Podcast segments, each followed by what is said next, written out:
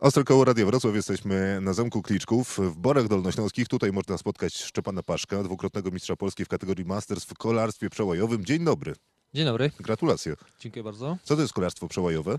Kolarstwo przejęłe wkrótce, pokrótce zimowa dyscyplina kolarska, bardzo intensywna, w Polsce jeszcze mało popularna, ale to się zmienia. Ale podwójne Mistrzostwo Polski zdobyte. Jesteśmy w Borach Dolnośląskich. To jest miejsce, w którym można trenować kolarstwo przełajowe i jakiekolwiek inne kolarstwo. Dokładnie, Bory Dolnośląskie, e, bardzo fajne okolice.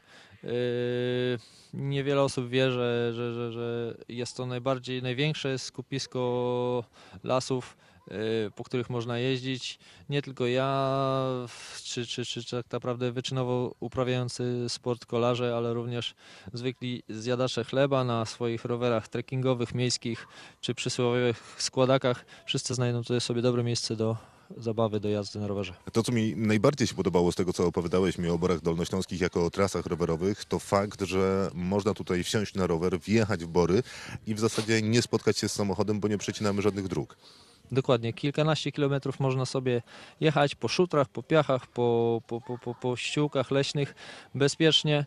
Część tras już jest e, oznaczona, część jeszcze nie. Liczymy na to, że we współpracy z, z lokalnymi samorządami, z, z przychylnym nam e, kolarzom nadleśnictwu e, Bolesławiec, e, to się przez najbliższe lata będzie zmieniało.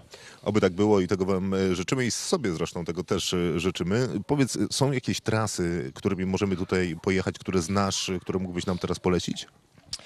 Tak naprawdę jest jedna trasa, dwa lata temu powstała, nazywa się Łużyckie Bory, która wiedzie przez wokoło Bolesławca. Dużą swoją część właśnie e, prowadzona jest przez, przez Bory Dolnośląskie i ona jest oznaczona, aczkolwiek jest e, spora sieć e, tak zwanych dróg przeciwpożarowych, szutrów.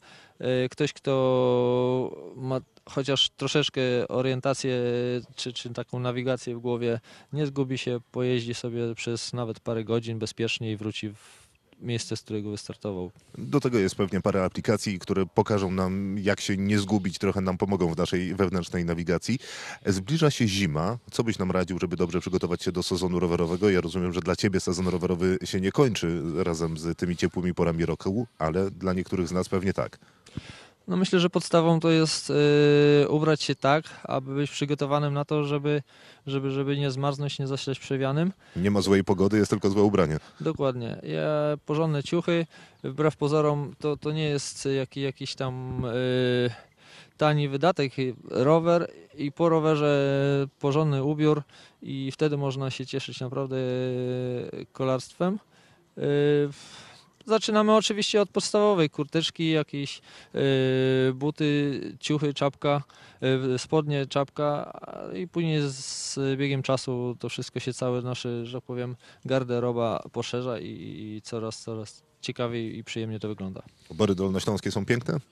No jak najbardziej. Zapraszamy przekonać. Szczepan Paszek, dwukrotny mistrz Polski w kategorii Masters w kolarstwie przełajowym, tak mówi, więc proszę mu uwierzyć. Tu, co widzimy przy Zamku Kliczków, udowadnia to z całą pewnością.